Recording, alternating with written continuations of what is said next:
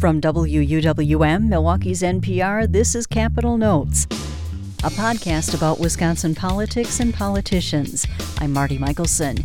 Each week, I discuss noteworthy developments with J.R. Ross, editor of WisPolitics.com. Here's our latest conversation. So, JR, Vice President Mike Pence was in Wisconsin last week, campaigning for another four years of him and President Donald Trump. Pence made a couple of stops, including one in Ripon, the birthplace of the Republican Party. Trump narrowly won Wisconsin in 2016 and is trailing former Vice President and presumptive Democratic nominee Joe Biden in the polls. Pence said if Biden wins the election, the country will spin into economic decline as he is pushing a, quote, radical socialist agenda. Meanwhile, the Wisconsin Democratic Party blasted Trump for the latest unemployment numbers, which show the country at 11% in the wake of the coronavirus. Party spokesman Phil Shulman says if Trump had taken the pandemic seriously from the start, quote, we wouldn't see this many Wisconsinites suffering. So both sides are increasingly turning up the rhetoric. Can we expect a lot more of this as it gets closer to November? Uh, sure. The Pence comments um, they want to make Joe Biden an unappealing option for voters. Uh, Biden's been in the public eye for four or five decades.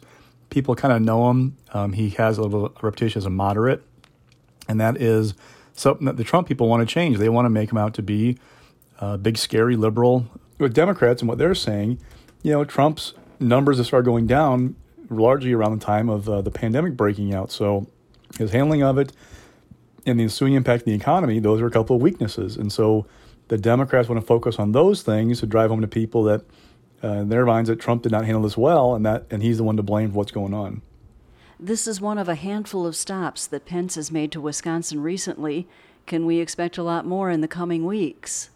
Yeah, we still look to be like a tipping point. Now, um, it depends on what poll you want to look at and all those kinds of things, but we're still one of three, four, five states that most national people view as a toss up. So, yeah, the polls lately have been in going in Biden's direction, but Trump needs to win Wisconsin. If he's not winning Wisconsin, he's not winning Pennsylvania, not winning Michigan, um, probably not winning the election then. So, this is really an important state because the electorate is somewhat favorable to Trump, uh, considering the number of, um, we're not a very diverse state.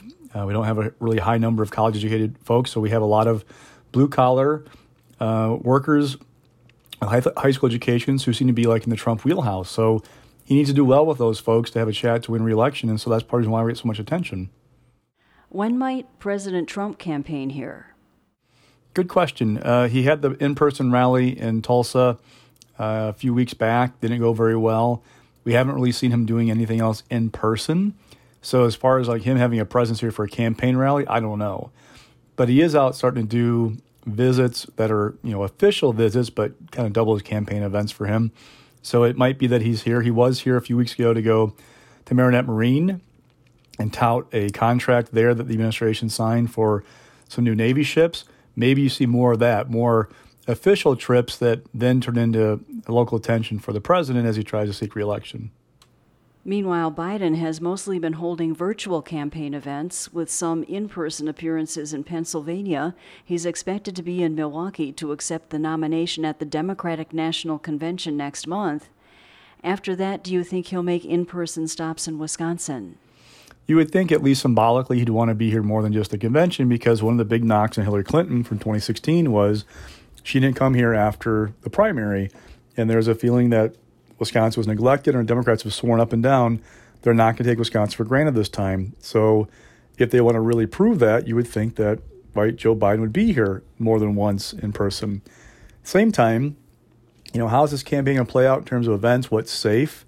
Um, we are having numbers increase in Wisconsin, so that's got to be something you worry about. And two, you know, there's also a train of thought for Biden folks that uh, you know a do no harm type campaign that as long as he's leading in the polls and things are going his direction, he doesn't need to be out there in a place where he can uh, have a gaffe or make a mistake and go back and bite him. So maybe they're taking a, a cautious approach for that.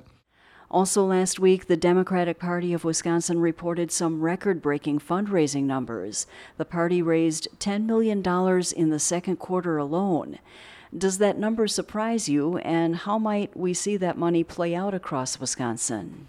It's an eye popping number. Um, it, you're not used to seeing a state party raise that much money in a three month period. Um, credit to Ben Wickler, the state party chair, who has national fundraising connections from TimeMoveOn.org. Credit to the governor, who was making calls um, to kind of help basically vouch for the party and what it was trying to do. And also, it's a, a perfect storm fundraising wise for Democrats because we are one of those tipping points, and there are a number of wealthy Democratic and liberal leaning donors who are really scared of a Trump uh, second term, and they're willing to give. And they, at the party, have found a way to tap into that and raise the money. So kudos to them. How that money is going to work is it, it can filter down to legislative campaigns, for example. I mean, it's really going to help with Democrats in general. Like a, a GOTV, they call it GOTV, a ground game, uh, get out the vote efforts.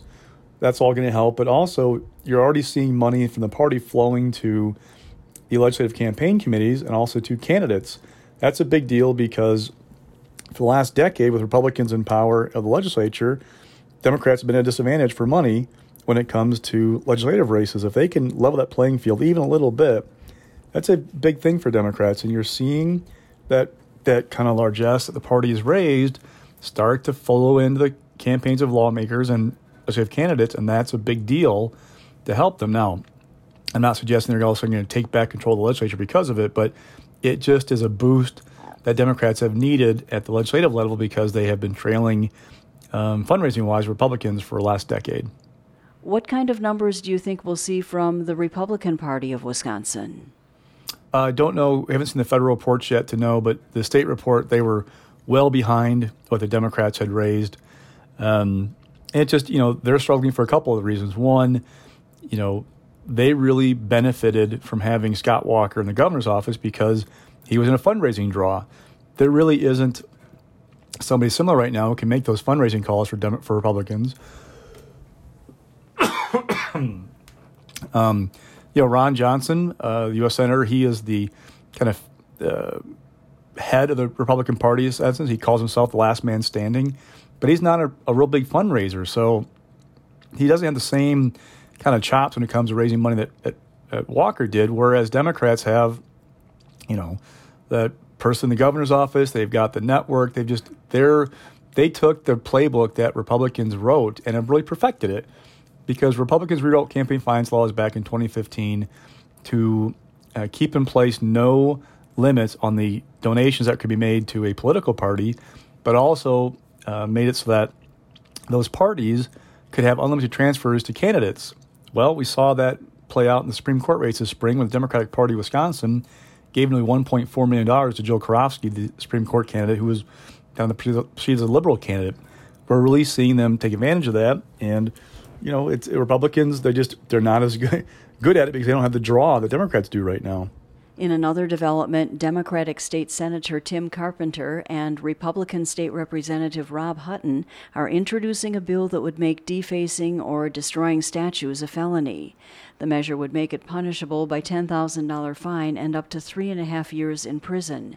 It happens after Carpenter was attacked by protesters last month in Madison as they ripped down a statue of a Wisconsin abolitionist and the iconic Miss Forward statue on the Capitol grounds. So this bill is bipartisan. Is it going anywhere?